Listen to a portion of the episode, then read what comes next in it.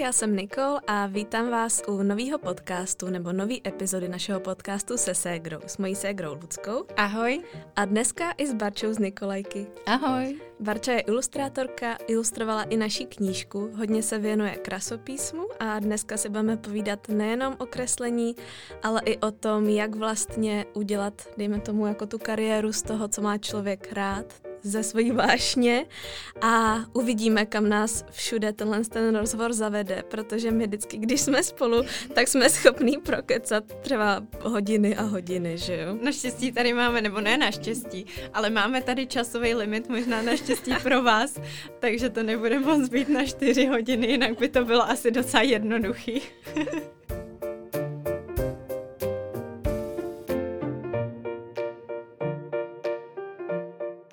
Tak Baru, uh, moje první otázka, protože jak už vy znáte, naši posluchači, tak uh, já jsem většinou ten, co má připravený ty otázky, takže je budu i dneska takhle na tebe klást. Mm-hmm. A moje první otázka je, že ty si vlastně kreslila už úplně od malička. A jestli si vzpomeneš, co tě vlastně na tom kreslení tak bavilo, už když jsi byla malá? No, um, já si myslím, že asi úplně nejvíc mě na tom bavil ten pocit, že uh, vlastně nemusím vůbec nic řešit. Já jsem byla vždycky takovej spíš uh, kliděs, víc kliděs a jsem do dneška teda. Uh, mám teda dceru a ta teda úplně klidná není, tak to se mi teď tak hodí hrozně říct, to mě to napadá. Ale, um, ale vlastně moje maminka mi vždycky vypráví, jak uh, hrozně snadný to se mnou bylo. Ah. A když se dostaneme k tématu pracující máma, což já teda jsem, mm-hmm. tak uh, máma vlastně vždycky říká, uh, vlastně konstat, konstatuje to, že uh, já nemám tak klidný dítě, jako jsem byla já. A kdybych měla takovýhle dítě, jako jsem byla já, tak uh, vlastně uh, můžu úplně s klidem pracovat. A uh, takže mě ten klid teď úplně takhle daný není a myslím si, že jsem v tom dětství trošku věděla, že si to mám užít. Mm-hmm. A uh, vlastně uh, si myslím, že jsem měla potřebu vlastně zaznamenávat nějaký zážitky, jo, nebo nějaký pocity a to mi ta kresba vlastně vždycky nejvíc přinesla. Přišlo mi to asi možná přirozenější než eh, pro spoustu lidí třeba psát si deník, který mm-hmm. jsem si teda taky psala, ale nebylo to jenom o tom, o těch poznámkách, ale uh, ty obrázky k tomu prostě vždycky patřily. Takže to pro mě asi bylo takový to mm-hmm. gro, proč mě to vždycky bavilo a nedokázala jsem se toho zdát pak ani na té škole, no. Já jsem si kreslila pod lavicí, já jsem byla prostě takový rebel. rebel, kreslila jsem si pod lavicí. No, rebel. na lavici, že si kreslila Chodila třeba. jsem za školu si jako, kreslit. uh, tak pozor, to, k tomu se asi možná dostaneme, ale ano, pak to pokračovalo i tím, že jsem kreslila na lavici, kreslila jsem na záchodcích a všude jsem kreslila. Doufám, že mě teď poslouchají hlavně děti ze školy uh, z Horáčkovi, který jsem učila. Um, takže, takže Už jako, vlastně, i jako učitelka si kreslila ve škole na záchodcích? ne, ale měla jsem v ruce takovou tu dezinfekci a drhla jsem z toho ty kresbičky těch dětí, takže jsem byla zase úplně v té opačné... to vrátilo, že? Karma. Karma. to jo, no. To, byla, to, byla, to byl hodně těžký návrat, no. A některý byly fakt hezký, ty ilustrace, nebo ilustrace, fakt to byly ilustrace takový. A nebylo to třeba ani jako nějak zavádí, jako nějaký vošklivý, mm. tak jsem si říkala, ježiš, to bych tady klidně i nechala. Ale pak jsem si vždycky uvědomila, jsi učitelka, musíš to smazat. Jo, že bys nechala prostor těm dětem, aby tam měli dál ty aby své se obrázky. Vyjadř, aby se vyjadřovali. Jo, jo. Mm. No a máš schovaný třeba nějaký své kresby z dětství? Mám, mám, protože já mám to štěstí, že jak máma, tak babička prostě měly takovou složku a když jsem něco nakreslila, tak tam zezadu napsali datum, to teď teda taky dělám dceři a doporučuji všem se moje děti. No. Je to úplně skvělý, protože vy pak i sami vidíte, jak to dítě se posouvá v té hmm. kresbě. A pro mě to je hrozně důležité to vidět, jak jakoby u sebe zpětně, tak potom u té mojí malý ale uh, mě to prostě pořád baví. Já jsem ty kresby viděla už asi jako milionkrát mm-hmm. a pořád mě baví se k tomu vracet a vracet se vlastně i díky těm kresbám do toho dětství a je fakt, že to je jako jeden vlastně z mých inspiračních zdrojů, jestli to tak můžu říct. Mm. To dětství vůbec. A hrozně mě fascinuje, jak jsem jako dítě byla mnohem víc jakoby otevřená. To tam vždycky najdu, jak jsem prostě neměla žádný hranice, což ty mm-hmm. děti nemají. A ještě jak jsem rozvíjela ten talent od malička, tak eh, to na tom jde hrozně jako znát a vždycky si říkám, já chci za sebe taková, jak se do toho mám dostat. To je a, zajímavý. No je to zajímavý. A ta docela. Emilka si myslí, že to po tobě nezdědila, že nevydrží tolik s tuškou, jo, klidná sedět na kreslici? No, to jsou spíš takový momenty, jo, protože nemůžu úplně jí dát do škatulky neklidná, nekreslící, to ne, ona je docela takový tvořivý dítě, mm-hmm. ráda kreslí, ale že by u toho vydržela třeba tři hodiny, jako já jsem byla třeba schopná, jo, v tomhle věku, mm. nemá dva a půl, mm-hmm. tak to jako by za stolik ne, jo, ona potřebuje prostě pohyb ještě k tomu a je taková akční, my jsme hrozně zvědaví, co z ní vylize. to je krásný takhle to sledovat úplně od toho malinkatýho dítěte, že vlastně u nás se to zatím tak jako e, stává, že vlastně naše, vrstevni, naše vrstevnice začínají mít děti, Lucka je těhotná, pokud jste to tady v podcastu ještě vlastně neslyšeli a třeba nás nesledujete jinde, tak mi přijde super vlastně takhle vnímat to dítě. To bylo takové oznámení. Pokud jste to ještě neslyšeli, tak Lucka je těhotná. Jo, by the way. Protože se to teďka řešilo minulý týden na Instagramu, na našem YouTube kanále, že jo, tak mám pocit, že už je to jako dávno řečeno. Ještě tomu budeme věnovat nějakou epizodu podcastu, nebojte. Ale přijde mi to krásný vlastně takhle vidět ten vývoj toho dítěte. Mm. Přesně to, jak říkáš, že ze začátku je úplně volná mysl, vůbec nemá žádný jako bariéry, nic. No to je úplně super a to mám právě takhle zarámovaný jeden obrázek, což teda dělal hodně můj dědeček, že mi občas, když měl pocit, že teda se to extrémně zdařilo, mm-hmm. tak uh, mi nechal zarámovat uh, v nějakém ostravském rámařství, protože já pocházím z Ostravy, to jsem ještě asi neřekla, nedostali jsme se k tomu. Tak uh, opravdu tam chodil poměrně často a mm. uh, jako rámoval mi ty obrázky a teď jako to v tom spatřuju vlastně jako neuvěřitelný kouzlo, mm. že za prvý teda uh, mám doma zarámovaný obraz, který když někdo vidí, když k nám přijde na návštěvu, tak říká, a, to, a tohle maloval kdo? Tohle mě se jako nejvíc líbí. a já, jo, tak to jsem byla já před asi možná 27 lety, jako já, něco takového. A je to úplně neskutečné. ale že to máte ještě i takhle doma zarámovaný. jo, hmm. jo, je to hezký. To, to fakt... je takový hezký způsob, jak i tomu dítěti vlastně dát tu zpětnou vazbu, že pokračuj v tom, jako je to krásný, je to hodno toho, aby to bylo zarámovaný, že tě to možná a taky mohlo jako ještě víc popíchnout, že ti takhle vlastně věřili. Asi vlastně jo, já si úplně přesně nepamatuju, ne jako dítě no, člověk vnímá ty věci úplně jinak. Podle mě jsem to nějak jako ne, nevnímala spíš ale teď, teď to vnímám fakt zpětně jako velmi cenou věc, no. A mm. mám tendenci to dělat taky, když se Emilce něco podaří, nebo spíš vyčkávám na ten okamžik, kdy si řeknu, ježíš, tak tohle je pecka, tohle jí musím prostě zarámovat a tohle se musí nějakým způsobem uchovat. A pak jí to prostě dám, až jí bude mm. 18, jo. Což doufám, že bude mít radost, no. Že třeba neřekne, ježíš, máme taková čmáranice. To jsi měla rovnou vyhodit. co jsme to tady zarámovala. Jo, ale tak eh, ono samozřejmě spousta umělců uh, kreslilo jako, jako malé dítě, že jo, Miro, jo, Kandinský, to jsou prostě takové abstrakce, který, nebo Picasso, jo, prostě jich spousta. A uh, mně to vlastně v dnešní době přijde hrozně těžká uh, disciplína, kreslit jako malé dítě mm. je prakticky to nejtěžší, co existuje.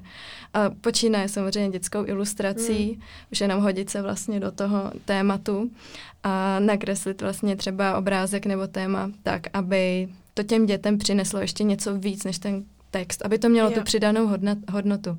A, a to vnímám jako takový úplně nejtěžší úkol ilustrátora vlastně každýho. Hmm, to je pravda, protože to dítě vlastně třeba když ještě ani si to samo nepřečte, tak potřebuje z toho obrázku, že jo, z té ilustrace v té knížce hmm. pochopit všechny ty detaily, který vlastně ten příběh Vycítit nabízí. Vycítit tu atmosféru, že jo. Hmm. Hmm. Přesně tak. Nebo třeba i mezi řádky tam je občas něco řečeno hmm. a ten obrázek to tak tomu dítěti vlastně vlastně zjednoduší často. Mm. A hmm. taky často, když uh, si čteme s dcerou knížku, tak uh, samozřejmě ona kouká na ten obrázek a já čtu a ona mi do toho občas i skáče a prostě komentuje, co na tom obrázku. Jo, takže jo, je, to, jo. je to takový, jako jde vidět, že opravdu ty děti ten obrázek vnímají mnohem i víc, než, než ten text nakonec. No. Mm. A co tě baví na vlastně kreslení nejvíc teďka? Máš nějakou jako věc, co můžeš vypíchnout jako tu hlavní? Mm-hmm a já mám úplně vymitej mozek. Normálně. Normálně to takhle musím říct, protože za prvý jsem to řešila teď eh, na kurzu, který jsem měla díky bohu už teda po té tady eskapádě naší jménem K. Vůbec se mi to nechce otvírat to téma. Ale vlastně dejme tomu, že jsem nějaký tři měsíce vůbec neučila a teď vlastně mi přišla ta skupinka hrozně milých paní, což mi chodí vždycky. Vždycky se prostě sejde úplně skvělá skupinka No a vlastně oni vždycky přijdou s tím, že chtějí odcházet s tou čistou hlavou. A já říkám, ano, to je prostě takový efekt vymitýho mozku. A oni říkají, ale vy to máte každý den, že jo? Když se vám mm-hmm. podaří každý mm-hmm. den mhm. kreslit, to, což se mi nepodaří často každý den. Ale já to mám jak s tím písmem, tak s tím kreslením opravdu sednu, ponořím se do toho tématu, pustím si nějaký podcast, zítra si pustím tenhle podcast, asi to vypadá. A nebo nějakou muziku, to už mám takový své playlisty a, a vlastně uh, já jsem schopná opravdu nemyslet na vůbec nic. Jo? Neříkám, že to je po každý, ale často, uh, často mám opravdu úplně vypnuto mm-hmm. a pak mhm. třeba takhle tři hodiny jedu. Vůbec mi to nepřijde. Tři hodiny v kuse, uh, neskočím si na záchod, mm-hmm. nezvedám telefony, jako kdybych neexistovala. Teď prostě se věnuju té kresbě. Máš Teď takovou flow vlastně mám toho. takovou flow, no. To je, a je to taková symbioza v tu chvíli. Já nevím prostě s čím bych to mohla jako srovnat, jo. Asi třeba jako když, uh, já nevím, cvičíte jogu. Mm-hmm. Jo, tak já mám třeba někdy u té jogy, jako ne, nedaří se mi cvičit často, ale někdy mám takový momenty, že, že se v té hlavě malinko eh, ponořím do nějakých myšlenek a, ale spíš jako třeba s 80% to mám jako s tím kreslením, že prostě nemyslím na nic, což asi znáte. Jestli... On to každý asi má s něčím jiným, že každý mm. má tu vlastní činnost, při který se vlastně dokáže dostat do tohohle stavu, mm-hmm. který je hrozně vzácný, ale dost příjemný, že jo? Mm. A pak jako já to mám toho... málo kdy teda fakt, no. že fakt, jak jsi zmínila tu jogu, mm-hmm. tak když jdu cvičit třeba do jogového studia, ale jakmile jogu cvičím doma, tak hned přemýšlím, já nemám vyluxováno, tamhle je prach nebo mm-hmm. něco, že jo? No, je to taky ale těžký, ne? fakt tenhle ten pocit jsem taky zažila akorát na nějakých takovýchhle kurzech, nebo i proto já mám ráda dělat něco rukama, nějaký jako DIY, třeba učit se šít, učit se vyšívat, učit se krasopísmo, jsem byla u Perči taky na kurzu. Mm-hmm. A právě to, že tam jenom přijdeš, někdo ti tak zadá, co máš třeba dělat a pak už si jenom hodinu tak píšeš jo, jo, jo. a nemusíš mm-hmm. na nic jiného myslet, to je jako super. Je, a to mě třeba hrozně rozčilovalo ve škole, že samozřejmě ten úvod je vždycky nutný, že vám ten učitel musí říct, nebo uh, ten umělec, ke kterému jdete na workshop, tak vám musí prostě počátku, že jo, a já teda to mám mhm. docela dlouhý, podle mě, ty úvody. Ale tak je to zajímavý, zase jdeš na ten kurz s tím, aby ses něco dosvěděl, že jo. Jako jo, no, ale mám tendenci to zkracovat, tak se mi to vlastně nedaří, jo. Takže tam je to jako nutnost vlastně, aby, se, aby se ten člověk do toho dostal um, úplně naplno a vlastně, aby trošku měl nějaký jakoby vedení a měl nějakou teda pevnou půdu pod nohama, tak mi to přijde fakt důležitý. Ale mě to třeba samotnou na té škole, když jsme měli výtvarku na základce nebo potom na střední, tak nemůžu úplně říct, že by výtvarka byla jednoznačně nejoblíbenější předmět. Mm-hmm. Jo, protože prostě mě tady tyhle ty úvody jako vždycky úplně ubíjely. A jsem říká, rychle, já už potřebuji kreslit, jako jo, mm, jasně, tady ztrácíme jo, jo. čas. A teď jestli zase mě poslouchají ty děti, které já jsem učila, tak mi zase, tak určitě převracejí oči sloup a říkají si, no jasně, no, tak kdybyste vy nekecala, že jo. Zrovna, zrovna vy, a zrovna vy to tašky. Jo, takže. Takže vás to nebavilo a nás to s tím ty, stejně trápila, že No jasně, no, přesně tak. No a jak jsi se dostala k učení, když už jsme to teda nakousli? No, já jsem z učitelské rodiny a mám trošku pocit, že každý, kdo je z učitelské rodiny, tak tomu je to prostě nějakým způsobem předurčeno. U nás, kdo neučí nebo neučil minimálně nějaký rok, tak je prostě divný. Mm, že minimálně... se to předává z generace na generaci. tak, tak. A vlastně uh, jde to z té uh, linie od uh, Moje babička učila celý život, vlastně děda, ten prostě mě přijde, že fakt ještě nedávno chodili do té školy, no. Mm. Děda učil a byl ředitelem u nás na gymnáziu, což Aha. si umíte představit mm. ještě ve spojitosti s mým rebelstvím. Já si myslím, že jsem byla hrozný dítě teda, jo. A oni na to hrozně neradi všichni vzpomínají. No, nicméně, uh, jakoby tam, tam prostě všichni, moje ségra učila, uh, nevím, jestli se k tomu bude vracet, to uvidíme. Můj táta třeba, který dělá úplně něco jiného, dělá prostě pro SAP a pracuje od 90. pracoval v Praze, v Brně, hmm. školil v Německu například a dělal něco, co tady vlastně nikdo moc neuměl, teď už těch lidí je taky hodně, že jo. Uh, tak uh, vlastně utek z té školy po pár letech, ale do dneška říká, to bylo nejlepší povolání. Mm. Dělej to taky, budeš mít prázdniny. a, to, a potom, až budeš mít děti, to bude úplně skvělý. No a mě to prostě jako na jednu stranu lákalo, to hm, povolání jakoby si vyzkoušet, ale na druhou stranu tam bylo nějaký takový prostě pořád jako procento toho je a já bych asi to chtěla možná dělat jenom chvíli a pak bych chtěla zkusit něco jiného, ale ale co konkrétně by to mělo být, tak to jsem v té hlavě jako nikdy přesně neměla a trvalo to strašlivě dlouho, jako než mm. se to mhm. teda nějakým způsobem vykrystalizovalo mm. a začala jsem se teda živit kreslením, jo. To, ona ta cesta byla taková dlouhá, ale jako moment, že bych si řekla, budu se živit kreslením, to jsem neměla vlastně mm. úplně. Takže jako učitelství takhle, když se vrátím k otázce, tendenci odbíhat pořád, tak, tak eh, to učitelství uh, je hrozně zábavný, ale to neuvěřitelně vyčerpávající. Mm. Kor, když se prostě nepovedou úplně některé třídy speciálně mm. teda. U mě to tak bylo, že poslední dva roky už to bylo pro mě jako hrozně náročný. No a, a pak jsem utekla, no. Mm.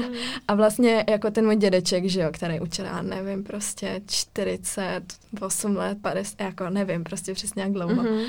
Hrozně dlouho učil, tak eh, ten prostě to nechápal, že jo. No ono to většinou je tak, že ty učitelé jsou učitelé celý život, že jo? Že to no. mi přijde, že je taková nejčastější mm-hmm. uh, vlastně podoba té kariéry, že vlastně opravdu od toho neodbočují. No pokud no. tě třeba ty děti fakt nevydevta, jako já si pamatuju, že my jsme teda měli chudáka jednu učitelku na základce a ta naše třída byla tak hrozně zlobivá a tak jakoby zlá na ní a ona byla mladá a právě tím, jak byla mladá, tak podle mě neměla moc respekt a nebo já nevím, se těm klukům líbila taky škádlili jako jo a bylo to fakt takový hodně nepříjemný. Ježiš, to bylo hrozný. To, to teď hrozný, mi no. úplně jako připomněla jakou situaci trapnou, ale no, uh, jako tohle je fakt těžký. Ta role toho učitele, to vlastně ani vůbec nevíte, hmm. do čeho jdete. Jako. A, a je to, to takový... s tím fakt taky pak skončila, protože prostě z toho byla nešťastná, akorát jí to prostě psychicky úplně. No já to právě úplně chápu, já to k tomu mám obrovskou jako úctu a přijde mi to neskutečně těžký povolání a hrozně záslužný, ale fakt teda masakr na psychiku. Jako jo, člověk prostě uh, vůbec ani netuší, když do toho nalítne, kolik toho vydrží. Ale já teda musím říct, že pro mě to bylo hrozně podstatný a důležitý do budoucna, protože pak se mi narodila dcera a ta se mnou teda cvičila.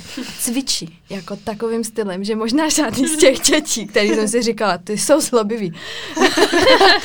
ty jsou náročný, jako, tak pořád vlastně, když jsou cizí, jo, tak vy odejdete a přijete domů a tam žádný to dítě není, pokud nemáte... Tak nezávidím maminkám teda. ne, jako, jako není pořád jako hmm. náročná, ale jako Uh, já si myslím, že to je prostě k něčemu dobrý. Když ty děti jsou uh, takový, takový jako živí, tak uh, na to se mi teda dělo vždycky ve škole, hmm. jo, když jsem mluvila dlouho, že jsem pak takhle. To, to nevadí, to je v pohodě. jo, takže to, takže si myslím, že mě to jako zacelilo, připravilo mě to trošičku na ten život, ale zároveň vidím, že takový ty nejzlobivější děti, včetně mě, já jsem nebyla hodný dítě, já jsem prostě pořád s někým kecala ve třídě, jo, pořád prostě jsem, jako chodila jsem i za školu, jo, a prostě psala jsem si sama uh, třeba omluvenky, protože jsem uměla bravurně napodobit, no, napodobit. ale nejenom, nejenom podpis mojí mámy, já jsem uměla ten její jako rukopis, jo. A, a spolužáci v momentě, kdy se teda toho dovtípili, že umím takhle napodobovat krásně, že mi to prochází, tak uh, za mnou prostě chodili s těma žákovskýma a já jsem uměla podepsat skoro celou třídu. Jako. Mm, to bylo hustý. Hustý teda. A to bylo něco, co jsem, jako co mě teda hrozně bavilo a tam asi teda to začalo být Jo. nějakým způsobem jako ta návaznost na to písmo, nějaká symbioza s tím písmem a to, a to kopírování, tak prostě to mě takhle jako asi, to jsou nějaký první závady, no, krasopísma. sranda. No a teďka učíš vlastně kurzy krasopísma, nechala jsi vlastně to učitelství takhle, ale má to nějakou podobnost třeba s tím učení v té třídě těch dětí, anebo je to v něčem úplně odlišný? Dá Eh, se to vůbec Ta takhle podobnost, porovnat? jo, jako ta podobnost se v tom dá vysledovat taky, ale eh, ten můj první dojem, když jsem třeba měla úplně první workshop a šla jsem totálně nervózní na ten workshop a myslela jsem, že budu zvracet, jo. Já nevím, jestli to někdo jako z vás máte. Je, já jsem vás. tady vyprávila Jo, spoustu jo. příběhů o tom, jak jsem Ano, se já málem taky. pozvracela. Jak se opravdu pozvracela? A jak jsem se i opravdu pozvracela. No, tak Před to je. nějakýma a po nějakých veřejných vystoupeních, takže Vůbec já se nedivím. jako já se fakt vůbec nedivím, protože ono to vůbec nedává smysl, ale já jsem vlastně člověk, který by měl být zvyklý vystupovat před lidma a no, to nevím, jestli se dostaneme ještě k tomu, co jsem všechno vlastně dělala. já si radši počkám na otázky, já jsem zvědavá. Chci všechno prokecnout takhle sama.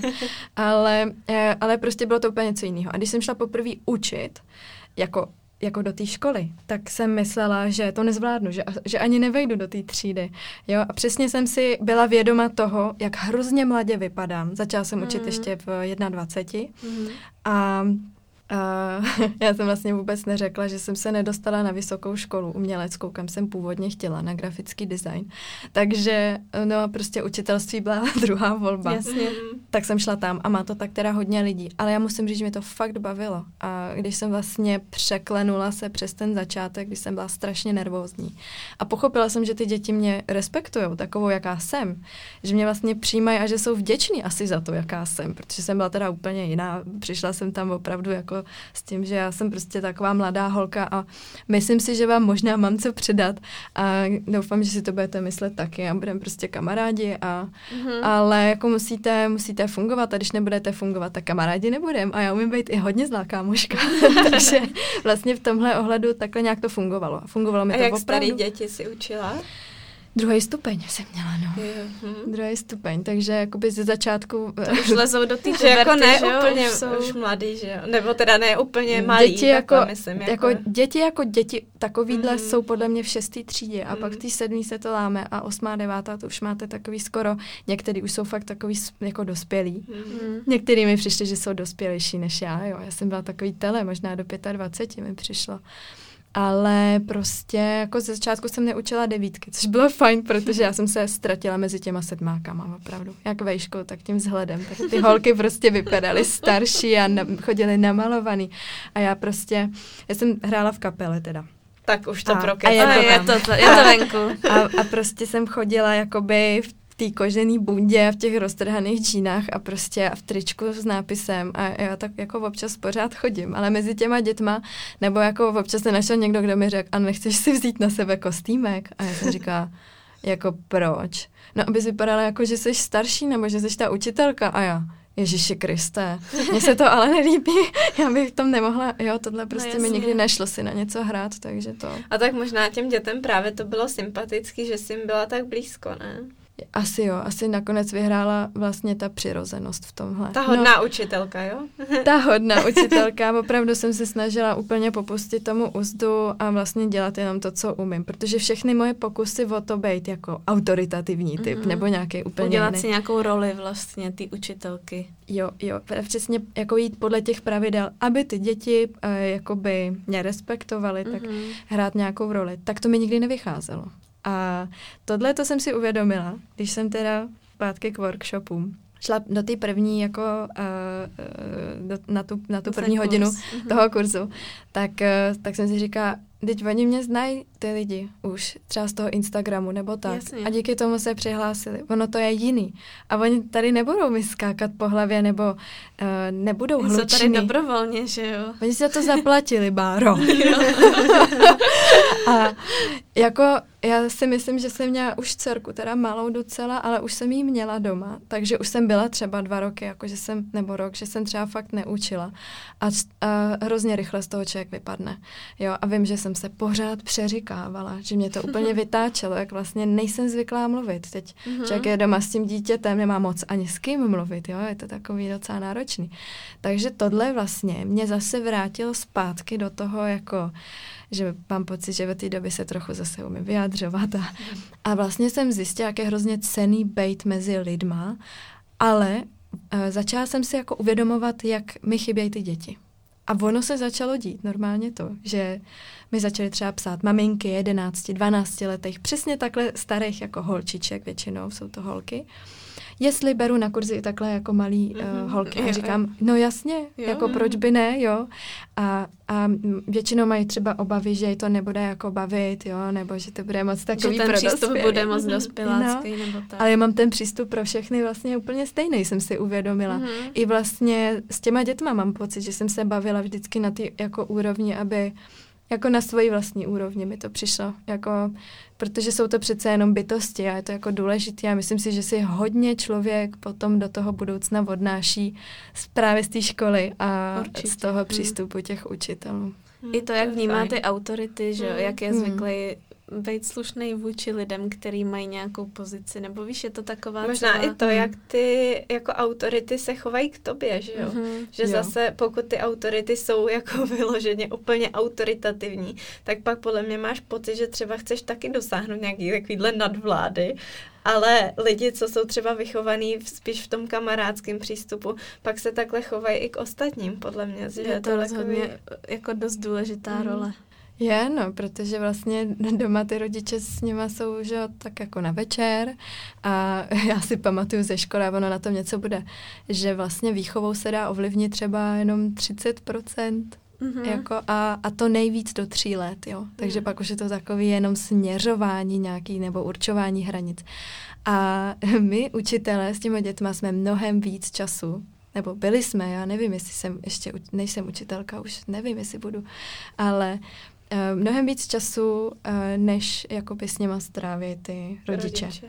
A to je hrozně jakoby velký úkol, prostě jim předávat ty informace, nejenom informace, ale vlastně takovou to jako lidskost mi přijde hmm. jako nejpodstatnější, aby si opravdu z tohohle Eh, z té základky nebo střední, jakýkoliv školy, odnesli právě to, ne ty informace. To se můžou nabiflovat dneska na internetu, já to tak jako vnímám, jo, že hmm. kvůli tomu ten učitel už dneska není důležitý, Jasně. aby vyloženě jako frontálně přednášel něco, jo, takže takže tak, no, takhle pak teda ty kurzy, to mi přišlo takový volný pokračování, velmi příjemný mm-hmm. pokračování. Uh, zase jsem v tom spatřila ten klid, což jsem v té škole neměla já jsem tam byla úplně z toho rozvrkočená a vůbec jsem se neměla pořa- vypořádat vlastně s tím, že jsem v permanentním hluku. Nevěděla jsem, jak z toho ven. A pak už jsem prostě nemohla do toho ta kapela, jo, tam furt mm. prostě někdo někde řval do mikrofonu nějakého. No a ještě nám teda řekni, jak jsi se dostala k té kapele. Takže já si představuji, že v 21 si začala učit a už si měla tu kapelu, nebo to přišlo nějak potom? No jo, já jsem vlastně uh, už měla jednu kapelu předtím, tohle byla taková druhá větší etapa s tou druhou kapelou, se kterou jsem vlastně přestala hrát nedávno, protože my jsme měli někdy v říjnu poslední koncert, takže to není až tak dlouho. Měli jsme nějakou pauzu kvůli malý a pak jsme se tak nějak rozdělili. Ty cesty se rozdělily. Ale vlastně už na Gimplu jsme měli takovou kapelu, která byla úplně skvělá. A v podstatě v 18 jsme takhle začali se spolužákama, ještě s tím kamarádem a kamarádkou, která nám zpívala hrát. Jmenovali jsme se The Outsiders. A, a vlastně jsme vždycky všichni, co jsme se tam takhle sešli v té kapele, byli takový outsidři. Jak ty spolužáci z toho ze třídy, že jo tak, eh, tak vlastně ty další lidi. A dohromady to dávalo velký smysl. Mm-hmm. Mi mhm. přišlo, že obrovský, eh, že tam bylo takový to fluidum prostě a bylo to neuvěřitelně jako nabíjející a kluci ještě byli takový jako pokrokoví a snažili se, snažili se do toho dávat nějakou elektroniku a tak. No a já jsem tam přišla s tím, že umím hrát na housle a po nějakém roce mě donutili i zpívat teda. A jako to si od malička hrála na housle, že tě k tomu nějak vaši vedli, nebo to byl tvůj nápad, že ty se chtěla učit? No já jsem ty housle viděla u táty, protože táta, uh, to je jako s tím učitelstvím, nebo jako s tím učitelováním, tak u nás v rodině všichni umějí kreslit nebo hrát na nějaký hudební nástroj a to takový, a ještě jsou docela dobrý sportovci a je to takový prostě... To je dobrá rodina. Musíš mít od každého teda něco. Vyber si ze škály sportu jeden, vyber si ze škály hudebních nástrojů. No jako musím říct, že mám za sebou velmi pestré, ano, velmi pestré dětství, ale já jsem to měla opravdu tak hodně zažitý, že pro mě eh, bylo opravdu jakoby pro život eh, a pro mé dětství podstatnější eh, dělat všechny ty koníčky, než zabývat se tou školou. Mm, jo? Mm. Mně ta škola nepřišla vůbec důležitá a všem jsem zarytě tvrdila, hele, já to nepotřebuju, tu matiku a fyziku a chemii. Všem těm učitelům v rodině. všem těm učitelům v rodině. A to byla ještě taková podle mě revolta, že jako člověk přijde do té puberty a teď vidí, jak jsou všichni takový a musíš tohle a musíš a známky a tohle. A já jsem opravdu jako šla proti tomu, no. Hmm. A takový losos jsem byla trochu. a, a to doufám, že teďka fakt zase neposlouchá nějaký rodiče nebo děti, no. Jo, když tak, tak omlouvám za kažení morálky. takhle to bylo, takhle to fakt bylo a Vlastně ta kapela... Oni na tom ty rodiče nebudou jinak, podle mě. Každý rodič bude mít přesně nějaký svoje příběhy z dětství. Asi jo, asi jo. Ale prostě mě tohle tak strašně bavilo, že vlastně logicky um, moje hra na housle uh, u paní učitelky Vaňkový, kterou zdravím, jestli to poslouchá, mm. která je úplně skvělá a pořád vypadá úplně stejně, protože moje máma pracuje ve stejném městě, kde paní učitelka bydlí v Havířově a nedávno ji potkala a říkala, to je neuvěřitelný, ona pořád vypadá stejně, jako když jste byli malí holči holčičky a chodili jste na ty housle. No a na ty housle já jsem chodila až prostě od 6 do 18, 12 let a kapela bylo pak úplně logicky vyústění prostě uh-huh. toho, že já jsem se toho nechtěla vzdát, jo.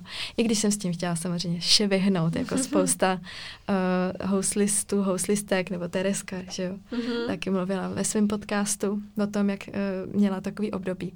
No a já jsem za to hrozně vděčná, že jsem to nevzdala, protože uh, z té prostě první kapely jsem odešla a jeden z důvodů byl ten, že jsem se přestěhovala do Prahy a krátce na to, čili tam jsem začala učit. Měla jsem to jako brigádu. Dostala jsem takovouhle nabídku a učila jsem taky nejprve z toho důvodu, že jsem uměla hrát nejenom na housle, ale i na kytaru. Takže mě přijali na hudební výchovu, mm-hmm. ačkoliv prostě nemám vystudovanou. A no, to mám ještě takový vtipný, jako to radši říkat nebudu asi. Aj, aj, aj. no tak jo. Já jsem tě nechtěla přemlouvat, Já jsem říkám, jak je to vhodný. A my zrovna s Nikčou jsme takový, že jako nejsme na ty lidi většinou tak přísný, že bychom úplně z nich tahali ty historky. Ne, Ale to tak nemusím. předtím už si taky řekla, že tě něco no. napadlo a neřekla jsi to, tak tohle nám poví. Já tohle už musím asi, no. A tohle fakt skoro nikdo neví. A já jsem prostě hrála, eh, teď si občas ještě zahraju, tak dejme tomu, že nějakých 20 let jsem hrála na housle dlouho. A prostě nastoupila jsem jako učitelka hudební výchovy a říkala jsem té ředitelce tehdy, uh, hele, ale já prostě neumím hrát podle not, ale a, a ona, no tak to mi není jasný, jak jako můžeš takhle dlouho fungovat v té hudbě bez, to, bez tady té schopnosti. A říkám, já hraju podle sluchu a vymýšlím si, v té kapele si vymýšlím, tam jo. je to kreativní, mm, to já no jsem jasný. potřebovala. To mě jako, kdy, když mi někdo dal noty a tyhle ty nějaký přednesy klasický, tak to mě nebavilo moc. No ale s tou učitelkou se to musela učit podle not, ne? Ne, ne? to se nikdy neprovalilo. já jsem řekla dětem, no tak když budete chtít třeba zahrát si nějakou písničku, tak si přineste uh, třeba akord akordy, stačí, akordy jsem ovládala na tu kytaru, no a jako můžeme si to zahrát s doprovodem té kytary. No a oni třeba přinesli eh, písničku bez akordů a s notama. Hmm. Jo, že si to z toho jako vydedukuju a já. No, no tak který, ve který to chcete tónině a oni začali prostě zpívat sami, že jo, a já jsem se přidala, jako na té kytaře není moc co zkazit, jo, když prostě člověk ovládá ty akordy a slyší to a ví, jako co tam má následovat, což mně to přijde úplně normální a to mm-hmm. mám mhm. fakt od malička prostě, že třeba u táboráku táta, že jo, když jsme jezdili na dovolený, tak uh, prostě náhodil nějaký, jako nějakou písničku a, a já jsem prostě pořád takhle jela, jo, a vlastně mi to přišlo jako že to slyšíš, že to vlastně dokážeš Jo, následovat sluchem. prostě Jo, sluchem. jo, jo, jo. Což já teda obdivuju, dobrý, Jo, ale... No já zase obdivuju ty notaře, jako já, to ne, já tomu do dneška prostě, já tomu rozumím, ovládám to mechanicky, učila jsem děti noty mechanicky, jo, to je Mhm, taky, to je jasně. hrozný, jo. Ale kdyby mi prostě někdo řekl, eh, vezmi tady tu notovou osnovu a zaspívej tu písničku pospátku, což se dělalo u přijímaček na hudební uh, Oh. výchovu na peďáku, proto jsem nemohla jít na hudebku, chtěla jsem hudebku výtvarku a tam bych jako tímhle tím neprošla, takže, takže tak no. Ty krásu, no. To je ty ne. těžký. Je to Pro nás těžký. úplně my s Nikčou. No. Co se týká hudebky, tak tam nic moc. A Nikča se jednu dobu snažila, nebo učila se na kytaru, že si to vymyslela. A podle mě tak rok si chodila třeba. No, rok A nebo A vždycky přišla domů Paní a že nám zahraje nějakou písničku a vždycky, no to je okoř, to zní jak okoř, to je zase okoř, umíš něco jiného než okoř a chudák Nikča, to byly třeba deset různých písniček, ale všechno to znělo stejně, že jo. Ale tak ono to tak je, že ono asi to ta je, kytara no. prostě, že to zní podobně, že jo. Jo, a to mi všechno, taky ale- třeba říkal můj táta. Nebo nevím, ale možná ne. Ale jo, ono, Takový ty já písnička, jsme se učili prostě ty, ty písničky, které zněly všechny stejně. Že? ale ono to je na YouTube, že jo, uh, třeba 20 Jo. nejznámějších písní prostě na tři akordy. Na Hmm. tři stejný akordy, Mhm. takhle to prostě je. Pak záleží prostě, co do toho zaspíváš a pak teprve jako A to tempo, rytmus, nějaký Jo, no. jako změny, občas nějaký mez, jako mezihry, ale, ale vlastně základ je stejný často, no. A je Mhm. těžký dneska vlastně vymyslet něco nového. No a k houslím jsem vlastně došla úplně logicky. Můj uh, prastrýc uh, byl docela slavný houslista, hrál v takovém kvartetu u nás v Ostravě a byl to učitel samozřejmě a nádherně maloval, to mě fascinovalo a nádherně psal. A tam Hmm. si myslím a vlastně spousta lidí v naší rodině říká, no ty jsi jako takovej, ty jsi takový pokračovák toho strýce Zdenka, prostě to je jako úplně logický, kam, kam ty geny všechny vlastně přešly. Jako. Jo, oni tak jako jsou po celé rodině, ale jako u mě se to potkalo všechno, Hmm. jakoby, no. Mně se to tak líbí, jak to je takový propojený všechno, jako Mm. Co všechno si dělala a děláš a ještě vypadá, že tě je 15, že jo? jako, že Ale možná právě říkám, proto. jo. Jako jo, protože já fakt dělám věci, které mám ráda a od malička to tak mám a, a muselo mě to prostě bavit, jo. Když mě Mhm. něco nebavilo, tak to se mnou bylo prostě těžký a těžký a myslím si, že si naši, hlavně mám, máma si asi užila dost, no, se mnou, teda hlavně v té škole. Mě bylo teda Třeba... měla prostě svoji hlavu a jako Jo. přesto nejel vlak. Já jsem fakt doma řekla prostě, že to nebudu v životě potřebovat a že mi úplně jedno, že budu mít na vysvědčení z něčeho čtyřky a že se to asi stane.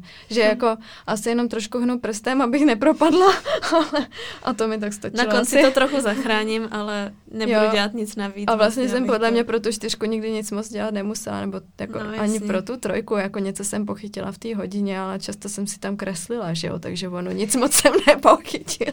Jo. No to je hrozný. Taková učitelka s takovouhle minulostí to teda se nevidí podle mě. S takovýmhle přístupem. No, No a pak Jo. si měla teda v Praze ještě tu druhou kapelu, tu, kterou Mhm. vlastně si měla donedávna. tohle je vtipný. A téma kapela, to je prostě pro mě takový velký silný téma, protože my jsme se naprosto neuvěřitelně potkali z nějakého filmu s tím zpěvákem, s Matějem Burdou, Matěj, Matěj zdravím. A Matěj uh, se přihlásil do Superstar, jo? A byl to ročník... Jako s, samotný zpěvák, jakože tam jo. chtěl být za sebe. chtěl to Mhm. zkusit prostě. Ono vlastně Superstar není o kapelách, že jo, to je jenom o zpěvácích. Přesně tak, Jo. no. Ale často se tam vlastně vyskytl nějaký týpek s kytarou a to byl on. Tam prostě přišel s tou kytarou. A já jsem se tam odstla tak, že ne, že bych se tam přihlásila, abych se tam nikdy v životě neměla koule přihlásit. Já nejsem takový úplně exhibicionista. I když by to člověk prostě očekával, fakt ne. Tak uh, uh, tehdy se tam přihlásila taky moje kamarádka Klára Miklasová, která je herečka. A taky Klárku zdravím. Dneska budu všichni takhle. A Klárka vlastně uh, uh, tam nikoho jako moc neznala, jsem pochopila. Byli jsme takhle obě v té Praze a ona mi napsala, hele, já se tady nudím a jsem nervózní, prosím, přijď se za mnou podívat, jo. Tak Na já ten jsem tam, casting Na ten jako. casting, Mhm. jo, jo, jo. To bylo tady v eh, tom hotelu Clarion, myslím. No teď jsem tam teda přišla, já jsem říkala, hele, pustí mě tam vůbec, já nebudu si třeba Musíš zaspívat. zaspívat.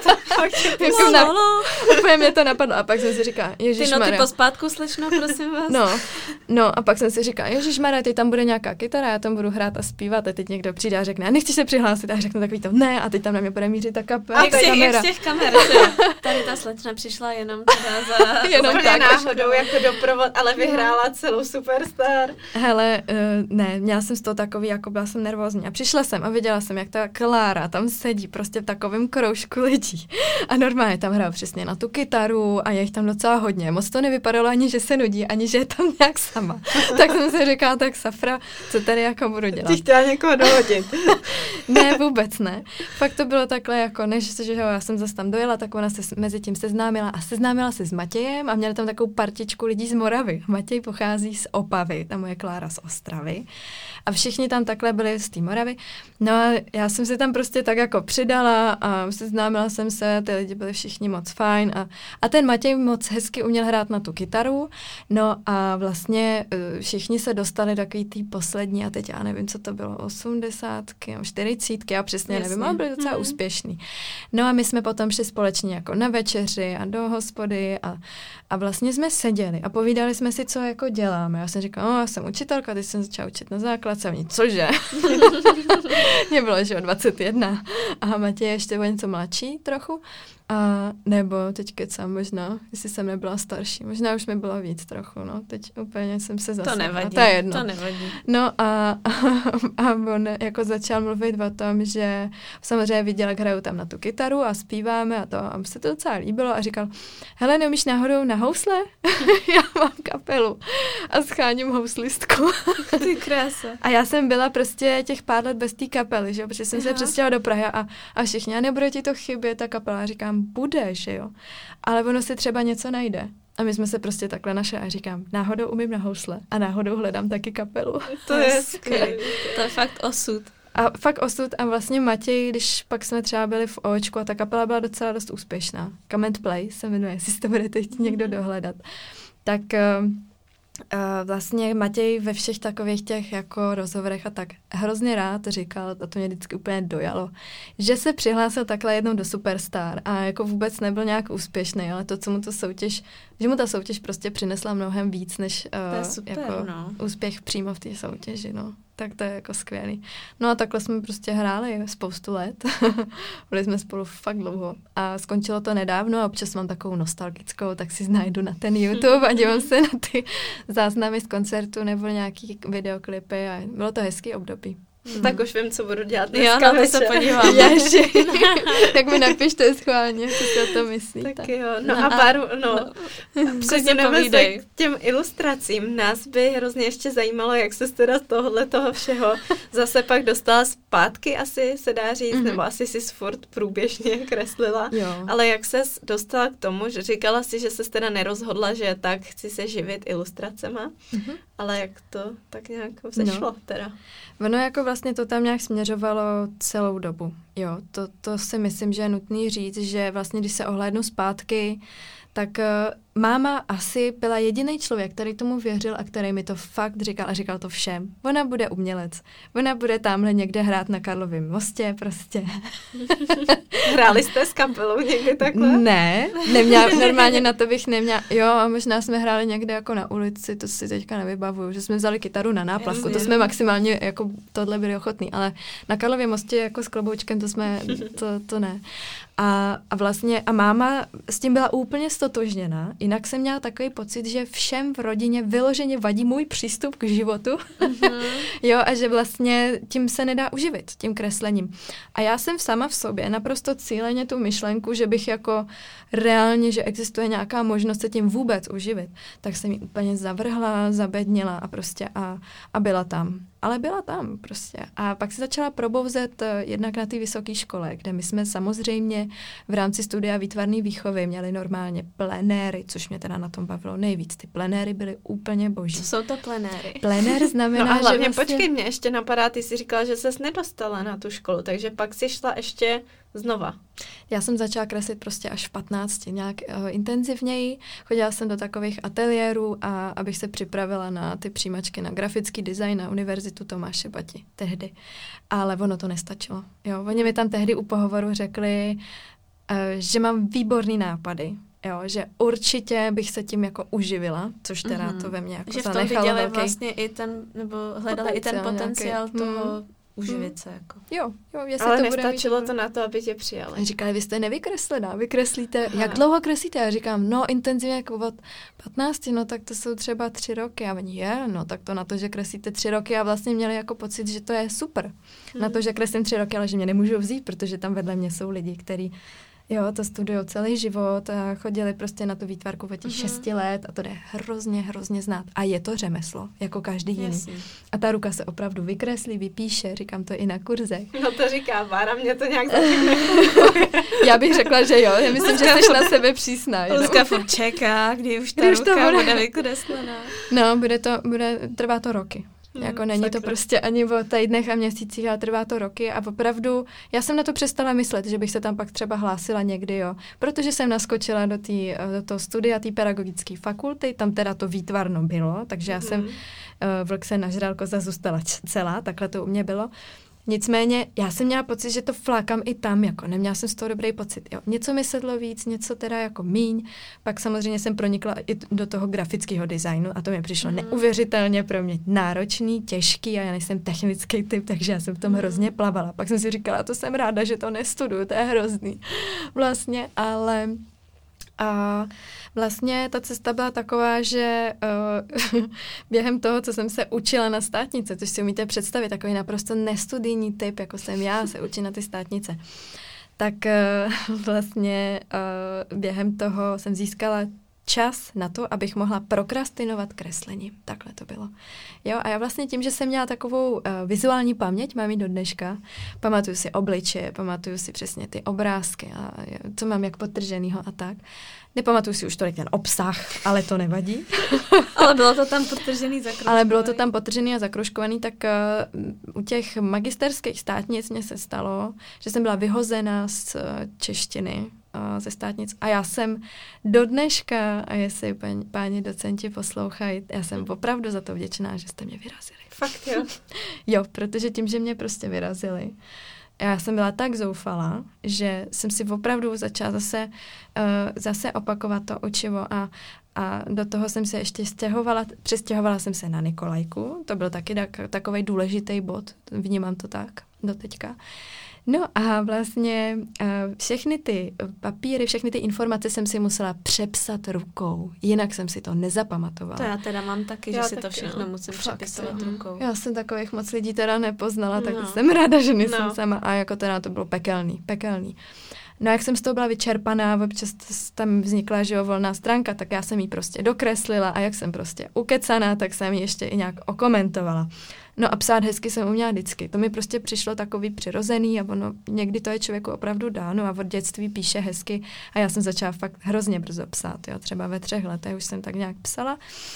No a takže prostě eh, tam vznikaly takové obrázky, jak ležím na gauči, mám na sobě tu tunu knih a je tam prostě uh, v bublině nápis jsem designér své vlastní katastrofy, že jo. A to byl vlastně nápis, uh, který způsobil takový asi první boom na Instagramu, kam já jsem si nejprve jako na svůj uh, soukromý profil začala dávat a teď je to čtyři roky, tuším. Letos je to čtyři roky. Začala jsem si tam dávat uh, třeba práce dětí a ty děti to rádi sledovali, komentovali. Měla jsem z toho takovou galerii jako učitelky, která se snaží to dělat jinak nejdříve. I takový někdy osobní příspěvky jsem tam měla, a, nebo třeba s tou kapelou. A pak do toho přišly nějaké moje jakoby výtvarné jako věci. A další věc, která mě k tomu asi nějak pošťouchla, tak byly ty děti samotný. Ty děti prostě, ta moje první třída, neuvěřitelná, skvělá, na kterou ráda vzpomínám doteď. Tak eh, ty prostě mi řekli, pančelko, a vy tady dlouho nebudete. Jo, a já hmm. říkám, že jako, a co bych jako měla jinýho dělat? No, vyberte si živit tím kreslením, to je úplně skvělý. A, a oni, a mě to vůbec nepřišlo skvělý, ale oni mi to úplně vnukli, tu myšlenku. Jakoby, že vlastně to, co nakreslím, není až tak úplně blbý. Já jsem v tom někdy neměla úplně sebevědomí, musím říct. Je to těžký si to sám o sobě vlastně říct, že, že no. to tak tohle jdu prodávat, to jsem teda nakreslila To fakt parádně. se hodně, jako hodně sebevědomí jo, no. a vlastně já bych to, tímhle stylem bych to nikdy, nikdy bych nebyla tam vlastně, kde, kde jsem. Nebejt toho Instagramu a nebejt těch lidí a těch zpětných vazeb od těch lidí, protože mě začali prostě psát úplně cizí lidi že chtějí tašku s tímhle nápisem, že chtějí tohle, že chtějí, a jestli nebudu na design marketu, a Ježiši Kriste, co bych tam jako dělala. Jo, ale tím, že vlastně jsem začala ještě i koketovat eh, do toho s tím krasopísmem, což jsem netušila, že, nebo takhle skrze to studium na té škole jsem samozřejmě přičichla. Ještě ty plenéry, nebo co to já bylo? tady mám napsané, já se na ně potom zeptám. V pohodě. Plenér je kreslení v přírodě přece. Aha. A tam se tak jako zblížíte s těma vyučujícíma, po večerech popijete, pohrajete na tu kytaru toho táboráku. Je to milý hrozně, no. Tak to mě na tom studiu vlastně bavilo nejvíc, ty plenéry. Ty jsem musela být na každém plenéru, protože to bylo jako... A tam podle mě taky, jo. Tam jsem vlastně, eh, tam jsme neměli úplně jako téma mm, tak jako uzavřený, jasně daný, jako třeba do té doby, nebo v té škole, když jsme potřebovali třeba, potom měli jsme nějaký klauzury nebo něco, výstavu jsme, mý, výstavy jsme mývali, tak eh, tam to bylo pro mě jako, to byl stres. Jo, a já jsem měla stres z té práce, já jsem byla Mhm. vystresovaná z toho hluku, z těch dětí a pak do toho ta škola. Já jsem vlastně byla roky vystresovaný člověk, Mhm. hrozně. Před každým koncertem, natáčením videoklipu. Stres, stres, hrozný stres. No a tohle to byla první věc, vlastně, u který jsem zjistila, ježiš, já můžu být zase v klidu, jako když jsem byla ta malá holčička a mohla Hmm. jsem si opravdu tři hodiny jenom kreslit. A začala jsem to dělat, nejprve teda eh, v té podobě, že jsem darovala takhle kreslený dárky, což možná taky děláte, nebo Lucka je taková tvůrčí, sleduju, tak určitě je to. A začala jsem vlastně tím, že jsem prostě udělala nějaký plecháček nebo hrníček, který jsem se snažila popsat eh, falešnou kaligrafii, což vím dneska, že to je falešná kaligrafie mm-hmm. a Mhm. tehdy jsem si myslela, jak jsem hrozně jako na něco přišla. jako a, a vlastně do toho jsem ještě znala stránky, takovou databázi fontu, dafont.com, kde jsem si nacházela ty ručně psané fonty, které jsem prostě měla snahu jako okopírovat. Mhm. A opravdu jsem si memorovala font uh, s názvem Bromelo. Naprosto, do dneška. Tím podle mě umím psát, kdyby mě někdo řekl, napiš Bromelem nějaký ten, tak já to napíšu. A Takže až někdo bude chtít uh, něco mít jak od Bary z Nikolajky, jak, Jak stáhne bromelo. Jak z tiskárny. ne, to už ne, to bylo fakt, to byly ty počátky. Já si myslím, že jsem teda ten bromel používala třeba půl roku, prvního půl roku a jsou tím popsaný opravdu všechny ty prvotní hrnečky, ty, co nakonec teda se dostaly na ten design market, což jsem byla úplně neuvěřitelně z toho šokovaná, že mě tam vůbec Takže vzali. fakt mělo tolik lidí zájem o ty Jo. tvoje produkty. Ptali se tě, jestli budeš na tom design marketu, že A já- tam fakt byla. A já jsem se podívala ten den a já jsem napsala té holce, že já nevím, buď teď mě tam vůbec nemůžou vzít, čo? A ona, ne, teď to dělá, děláš úplně krásný věci. A já, Ježíš Maria, blázen, no dobře, tak já se podívám teda. A Uh, jako koukla jsem se, uh, jak je to s přihláškama a měla, měly se ty přihlášky podat následujícího dne do půlnoci. A bylo tam Další osud prostě. Název značky, jo, název značky, uh, popište svoji tvorbu, Jasně. fotografie vaší tvorby a já neměla nic z toho, nic, prostě. Jo, ten můj profil byl, byl prostě soukromý, ty lidi mě tam nacházeli, ani hashtagy jsem neuměla podle mě poči- jako používat, jo, takže to, byl takovej, to byla taková náhoda všechno. No a takhle jsem prodala první tašku, uh, na ten design market mě přijali, a v momentě, kdy jsem prostě vlezla k nám do kavárny v ulici a začala jsem tam řešit se sousedama, což jako my tam máme takovou komunitu skvělou, zdravím sousedy. Barča dneska přišla prostě všechny pozdravit. Já všechny zdravím, no, já to totiž pak všem pošlu, ať si to hezky poslechnu. No, teď výborně. No, tak eh, vlastně jsem říkala, Ježíš, já to, já jako nevím, jestli na to mám tam být, na tom design marketu. A oni prostě mi zase řekli, že si mě úplně umějí představit tam, že tam hrozně zapadnou, že dělám skvělé věci, že si musím víc věřit, že jo. A já říkám, tak mi řekněte, co tam mám napsat za název značky, jako. A oni, no teď my ti tady všichni říkáme Bára z Nikolajky, tak to tam napiš. A já říkám, ježiš, to je dlouhý a blbý, no, tak já to pak změním třeba. Takže jsem to A nezměnila. zůstalo ti to. No, zůstalo mi to. A v tom triku to je taky pro mě takový bod, eh, který podle mě je důležitý zmínit, protože to je kavárna u nás v ulici. A oni si tam prostě všimli, ty majitele, že uh, si tam prostě se učím na ty státnice a kreslím si do toho, jsem tam píšu si něco. A poprosili mě, jestli bych jim tam mohla napsat nabíd, nabídku na ty tabule. Mhm. No já jsem to vůbec nikdy nedělala, že jo, a takhle to vlastně bylo vždycky. Že někdo přišel s něčím, jestli v něco No. mohla, že má pocit, že jsem šikovná a jo, tak jo, jo Tak, kamarádka, jestli můžu dělat svatební oznámení, jo. Evka s Radimem a uh, to už Zdravíme. byla. Nechtěla jsem. Já jsem to na tobě viděla. Zasekla jsem se a říkala jsem si teďka ne. no, tak to už je taky hrozně dávno, že možná ty čtyři roky. A vlastně já jsem si pak každou tu věc jakoby vyfotila, dala na ten Instagram mm. a takhle se to začalo vlastně nabalovat. Ty lidi víc a víc jich uh, sledovalo tu moji tvorbu. Co mi teda hrozně pomohlo, tak byl ten design market uh, v tom září 2016. Tam ještě právě za mnou přišli kluci z kapely, jsme se tam vyfotili. Měla jsem takový ten úplně nejmenší stoleček a prodala jsem skoro úplně všechno, což bylo potřeba a věděla jsem, že jinak to bude blbý, protože jsem si na to na všechno půjčila hrozně peníze od celé rodiny. No, ono to není vůbec a... levný, že vyrobit ne. ty produkty. Ty musíš, produkty jsou si nakoupit. prostě a... jako vrátit, že I to místo hmm. si tam pronajímáš, Právě. že jo, na tom design no. marketu, takže i jakoby do toho investuješ peníze a doufáš, že se to těm lidem bude líbit. Přesně tak a jako to, co se stalo na tom design marketu, jsem absolutně nečekala. To byla taková vlna jako nadšení a já jsem tam rozdala snad všechny vizitky, co jsem měla a jsem z toho úplně hotová. A ještě jsem pak přišla po té sobotě, že jo, to je sobota, neděle, a po té sobotě jsem přišla domů a neměla jsem skoro co v neděli prodávat, takže já jsem v noci ještě dodělávala hrnečky a dopejkala. A to jsem teda, fakt jsem skoro nespala. No a takhle to mám od té doby pořád, no. Je to čtyři roky. Už se nevyspala. Už jsem se nevyspala a vlastně uh, mám pocit, že na tom design marketu spousta lidí si tam, uh, si mě našla na tom Instagramu Super. a ten Instagram teda mě neuvěřitelně pomáhá úplně od začátku a úplně sám od sebe. A ty hmm. lidi úplně sami začali psát, že chtějí tohle, tamhle to. Pak prostě přišly jiný a eh, samozřejmě lepší a lepší nabídky. Já už teď třeba ty hrnečky vůbec nezvládám dělat, takže ta tvorba tvorba se pořád nějakým způsobem posouvá, proměňuje a, a tímhle způsobem je to prostě tam, kde je to teď, no. Ale Takže myslím si, že to je... taková jako souhra náhod, potom ty pošťouhnutí mm. od lidí z tvýho okolí, Určitě. ale taky ta síla těch sociálních sítí, jako, Přesně která ti vlastně k tomu dopomohla. A teďka už to máš tak jako cíleně, že přemýšlíš nad tím jako nad svým podnikáním a vymýšlíš třeba nějaký ty kroky dopředu, anebo to spíš tak nějak děláš a čekáš, co přijde a bude. No, uh, já mám takový vlny, bych to nazvala, jo. Jakože někdy mám třeba víc prostoru a fakt to jako závisí i na tom, kolik mám třeba nehlídání no, času, no, jestli nemám zrovna nemocný dítě a podobné věci.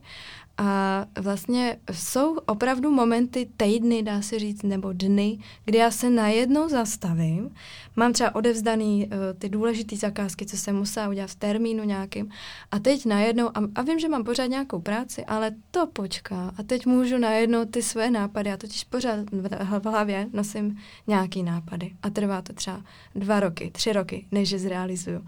A mám i takový notýsky, kam si je zaznamenávám, kam si kreslím, dělám si takový i cestovní deníky různý, u toho mě jako různě něco napadne. Často, když někam vytáhnu paty z domova takhle, nebo třeba sedím ve vlaku, sedím v autě, když zrovna neřídím, mě napadají věci, nebo i v noci, když spím, tak já si pak všechno píšu mm. a pak to takhle občas otevřu, nebo si to prohlížím a napadne mě třeba, že bych udělala nějaký produkt. A to je vlastně taková moje podnikatelská chvilka, jestli se to dá takhle nazvat. Jasně, Ale jasně. Úplně mi nepřijde, že jako nad tím přímo přemýšlím jako cíleně, jakoby nad tím podnikáním. Jo? Že pro mě to je spíš radost, tvorba a většinou mám tolik zakázek, díky bohu musím zaklepat, že vlastně ani nemám moc tady těch prostorů se jakoby zastavit nad tou úplně vlastní tvorbou, že bych něco vytvořila úplně svýho. Moc na to ten prostor není. Jasně. A mě by teďka zajímalo, když vlastně se řekne, že se živíš teda kreslením, že máš právě takhle zakázky různý, že jo, knížky, ale i svatební oznámení, máš ty kurzy, máš produkty a máš dceru. Tak jak v tom, co mně přijde vlastně jako taková uvolněná práce, že, jo, že vlastně nemáš svoji pracovní dobu, nemáš šéfa, jak v tom nacházíš, nebo jestli to vůbec jde, v tom najít nějaký ten řád a nějakou tu organizovanost?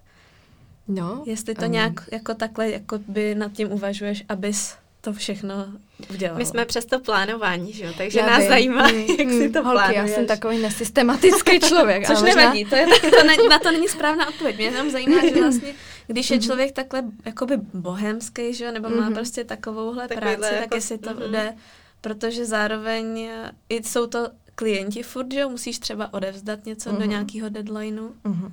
No takhle, to je pro mě priorita, jo. Když mám nějaký deadline, tak já proto dělám úplně všechno, třeba i fakt nespím teda, uh-huh. abych ten deadline dodržela, ale musím říct, že když občas pak se to fakt blbě sejde, že mám třeba, ne, já nevím, nemocnou tu Emilku nebo nějaký zádrhel, tak většina prostě těch klientů to pochopí a jsou mm. velmi vstřícní, za což uh, hrozně děkuju a moc si toho vážím, že ten přístup ke mně mají takovej lidský. No přece jenom nejsme stroje. A já prostě pořád to žongluju, no, každý den a vlastně já pracuju, já mám velmi nestandardní a nepravidelnou pracovní dobu. Když můj muž pracoval v baru na Praze 1, což už teď logicky nepracuje, všichni víme proč, mm. a tak eh, teď má teda normální práci přes den, což je jako neuvěřitelná změna, ale jsem si uvědomila jednu věc. Já kdybych měla doma takovýhleho chlapa, který by mi chodil každý večer domů a chtěl by se mnou trávit každý víkend a třeba někam odjet, tak já bych neměla kdy pracovat. Já jsem měla v tomhle obrovský štěstí, že vlastně s tou dcerou já jsem byla, nebo štěstí i smůlu, jo, prostě každý to večerní uspávání, když on neměl volno a volna moc neměl prostě, Každý večerní uspávání, celý to noční plakání a vstávání, každý to vstávání ráno potom, když je člověk hrozně nevyspaný po té noci. To bylo všechno vždycky na mě, ale zároveň jsem měla teda ještě mezi tím trochu čas, i když to zní fakt neuvěřitelně, protože já jsem prostě nespala. Já jako nepotřebuju tolik spánku, asi jako normální člověk. A měla jsem potom samozřejmě díky tomu i jako takový temný jako okamžiky, že už jsem byla prostě tak nevyspalá, hmm. tak vyčerpaná a nedokázala jsem najít najít tu stopku, že jsem se fakt jako málem zhroutila podle mě. No i pro ten fakt... partnerský vztah to musí být hrozně náročný, že se vlastně takhle střídáte. Jako, Tohle bylo náročný všechno teda, vlastně, uh-huh. ale mohla jsem díky tomu kreslit, takže vlastně dobrý. Mm. Přes ten den, kdy no. on vlastně byl, mohl být jakoby Když on dcerkou. spal, když jo. třeba přes den, že jo, spal, tak eh, a malá třeba taky spala, no tak jasný. já jsem mohla kreslit. A vlastně tam vznikalo mnohem víc toho prostoru pro tu moji vlastní tvorbu, než paradoxně mám teď, když on má tu denní práci, mm-hmm. ale za, zároveň eh, dcerka už je teda, už je jí dva a půl, to není malý miminko, protože to malý miminko to prostě nedáte z ruky, jako do toho roka mm. s tím máte velký problém, jo. Ačkoliv víte, že prostě se už potřebujete prospat, že už byste to hlídání potřebovali, tak já jsem s tím pořád bojovala. Pořád to pro mě nebylo nějak snadné, když to vypadalo, že furt takhle někomu to dítě babičkám dávám. To bylo třeba jako jednou týdně na dvě, tři hodinky s kočárkem mi někdo takhle. A, a, a vždycky mi ta daná osoba, většinou babička mýho muže, řekla, jdi se vyspat. Jo, jo.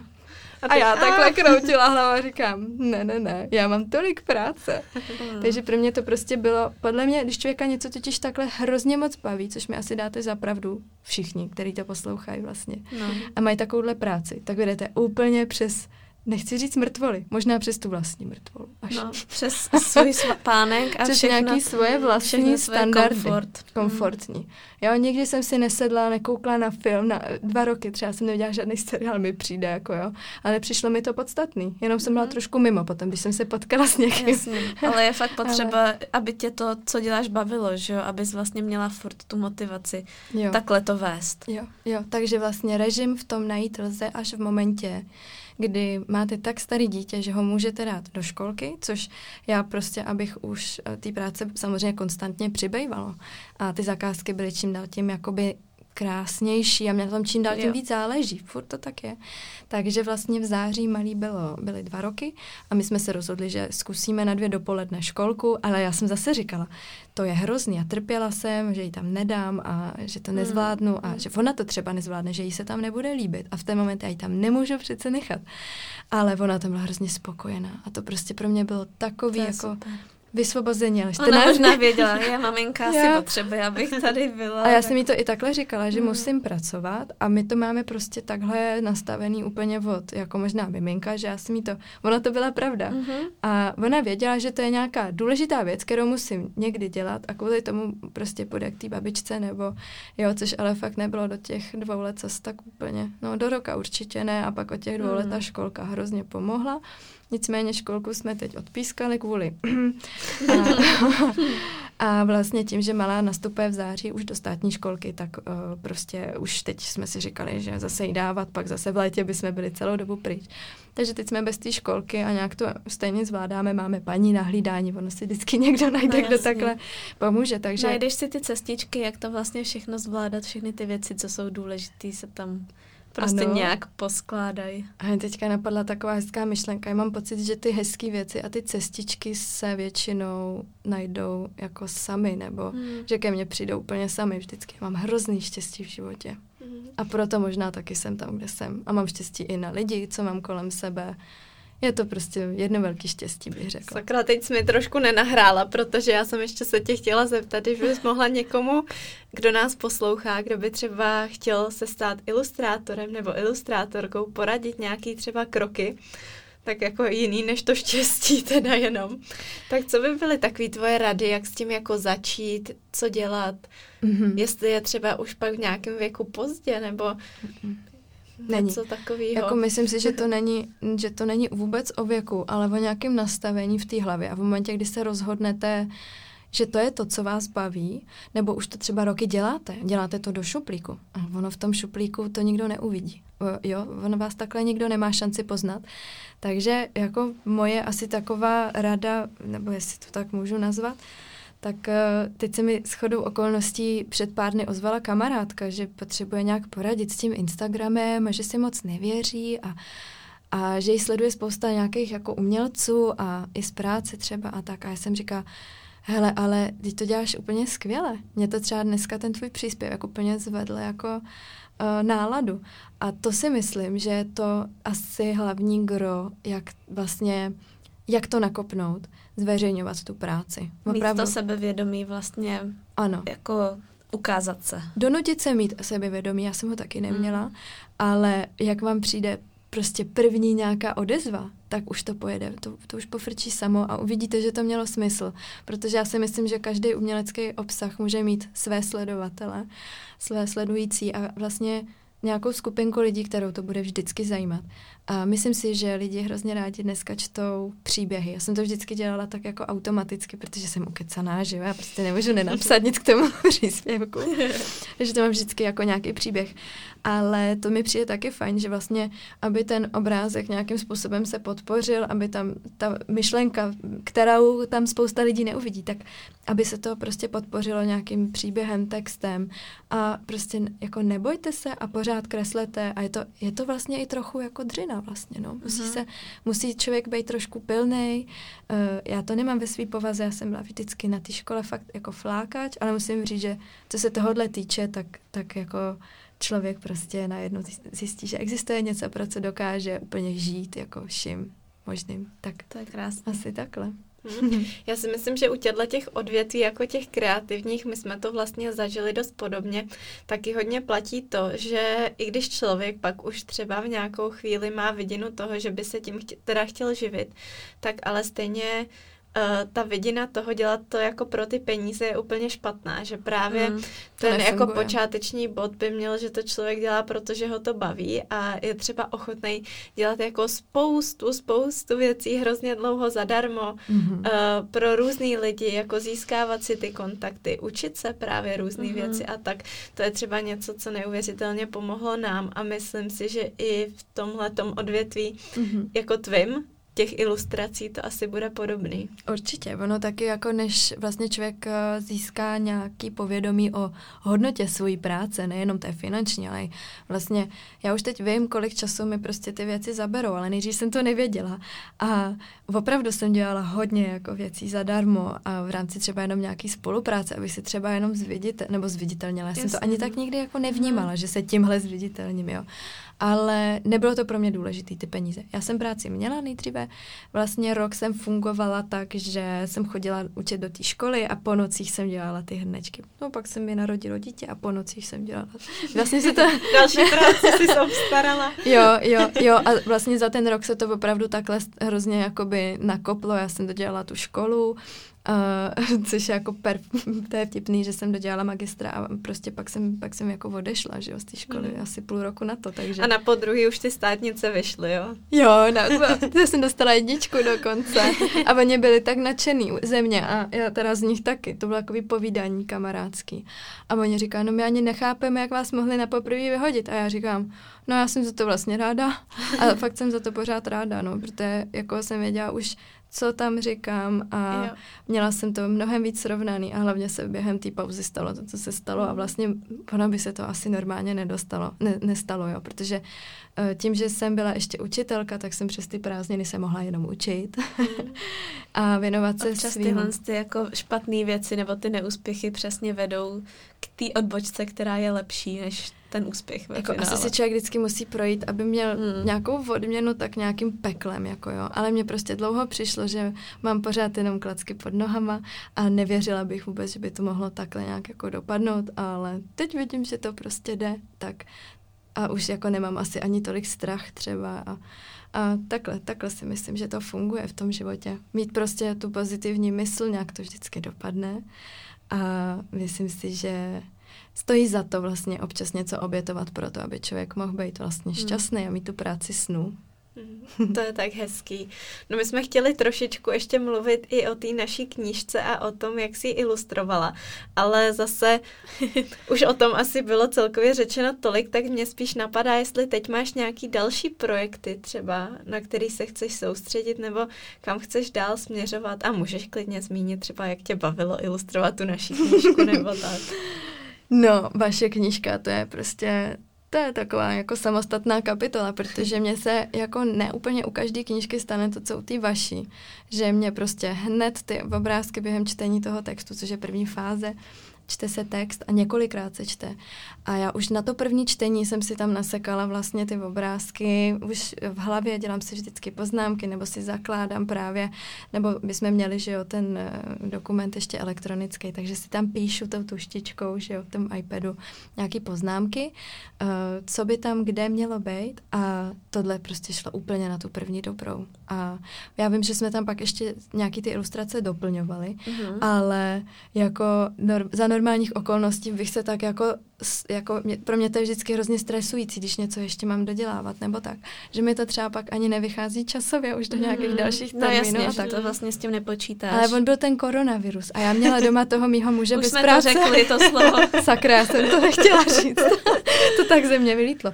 No a já měla spoustu času a opravdu mě ta vaše knížka a zejména ty poslední ilustrace dodělávaný strašně pomohly, protože jsem nemusela na nic myslet.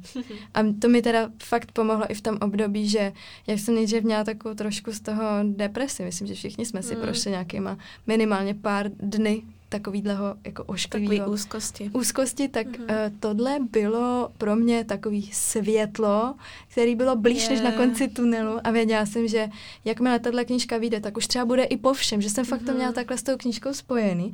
A já jsem prostě obrovskou radost, jak jsme ji křtili a to už vlastně tak nějak bylo po všem, to už jsme i seděli v té Mhm. kavárně. Takže zrovna práce na vaší knížce, to jako na to nikdy nezapomenu. Dělalo se mi to samo, bylo to skvělé. Vám se hlavně všechno líbilo, jo. Já na to už taky nejsem úplně krásný. na to už taky nejsem úplně zvyklá, jo, takže Uh, nebo je to úplně normální samozřejmě, Mm. jo, že prostě lidi napíšou, Jasně. že mají nějakou tu připomínku a, a, a prostě asi, asi takhle, jako já jsem fakt z toho tady z té radost. spolupráce jako nadšená. A teda knížky, v knížkách pokračuju dál, mám teďka knížkový období, to tak jako bejvá každý rok od toho února do toho června prostě pořád jedu nějaký knížky. No a teď pracujeme s Šárkou Vojáčkovou na deníku uh, Yoga Matky, který měl být v září, ale já jsem včera podepisovala smlouvu a byly, bylo tam pozdější datum a docela Mm. se mi to hodí, že nemusím to úplně chvátat, protože teď jsem neměla moc hlídání, ale, ale pak máme ještě projekt, uh, nebo pracuju na mm, krásné knížce o sladkých receptech, na kterou se moc těším, protože jsem se teď rozjela s pečením. Myslím, že Lucka Mm. taky bude asi nadšená. Uh, od Barunky a Gorecký, doufám, že říkám správně příjmení. Máma Mhm. peče doma, Mhm. to určitě znáte spoust, spousta z Mhm. vás. A Barunka bude vydávat úplně nádhernou, skvělou kuchařku o sladkých receptech. Bude plná sladkých receptů od našich babiček. Tak na to se hrozně těším a dělám do toho ilustrace teď a děláme na tom s Adamem a s Káťou. A vlastně je to úplně... Zdravíme Adama. A je to neuvěřitelná symbioza mezi námi všemi, jako čtyřmi, jo, což je jako neuvě... No, krásný. Tohle je krásný. Štěstí na lidi prostě. Jako jo, no. jako opravdu, já se takhle vždycky pozvu do toho svého ateliéru nějaký přesně, když někdo napíše, že by něco chtěl a už prostě a hned si potykáme a hned jako kecáme tři hodiny a je to super. No a pak mám takový menší jako různý projekty, eh, potisky na látky, eh, potisky na papíry, budeme dělat nějaký dětský vzory zase z Be Nice, což pořád nestíháme nějak úplně dodat včas. tam to někdy a to jako jsou teda někdy to vázne. ale úplně nádherný, balící papíry, fakt kvalitní, že jo, a krásný. Děkuji. My jsme měli doma teda vánoční kolekci, do toho se mi balila úplně jedna báseň, takže to, to se těším, hezký. že v tom budete dál pokračovat. Určitě, určitě mm. budeme pokračovat, teď se to trošku stoplo, oni měli svoje uh, velké starosti, ale myslím si, že se jim to podařilo všechno velmi kulantně vyřešit a a že zase naběhneme do toho tempa, ve kterém jsme byli předtím. Hmm. Takže to brzy přijde taky. Nějaký papírenský zboží a já mám pak ještě takový svůj vlastní, takový sen, uh, co bych ještě chtěla ráda, takže jako sama za sebe, hmm. protože občas mám nějaký takový jako produkt, takže to taky brzy bude. Pokračuju dál v těch workshopech, budu se snažit přesunout To je hrozně věcí. Workshopy. No, to je dobře no, právě, a já toho tolik dělám. Workshopy akvarelu a prostě krásopísma, je tam toho hodně, takže to bude ještě celý podzim, takhle budeme se výdat a na příští rok uvidíme, co příští rok přinese. Mm, tam zatím mm, nevím. Člověk úplně. nikdy neví, co ten ne, rok přinese. Ale chtěla bych mít prostě vlastní látku a chtěla bych, aby mi někdo ušel sukně z mojí látky. Je, to bych to je hrozně chtěla. Ještě mám takovýhle sny k tomu. A nějakou tu dětskou knížku bych chtěla, mm. to pořád ještě nepřišlo nějak. Ale, a nějaký loga tam mám, mám toho Hele, spoustu. toho podle mě přijde ještě tolik, že máš toho podle mě před sebou jako obrovskou ještě kariéru. Jsi tak strašně šikovná a hlavně seš hrozně pracovitá. Víš, že vlastně se ti spojily tyhle ty všechny vlastnosti, hmm.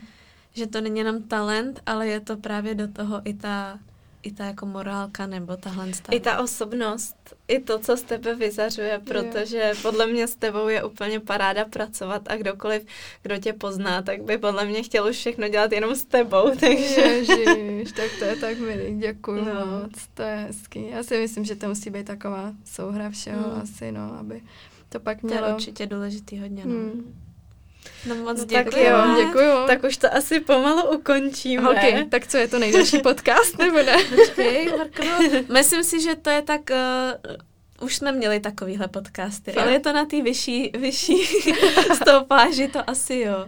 Ale budeme už teda muset končit, ale my bychom si fakt klidně povídali ještě dál. Budeme na oběd ještě tam My budeme pokračovat. na oběd, to už vás teda nevememe sebou tady s podcastem, ale no, moc krát ale moc děkujeme. děkujeme. A moc děkuji určitě sledujte Barču na Instagramu, na Instagramu jsi jako Bára z Nikolajky a sledujte dál její práci. Pokud by vás ještě cokoliv zajímalo, tak se můžete ptát.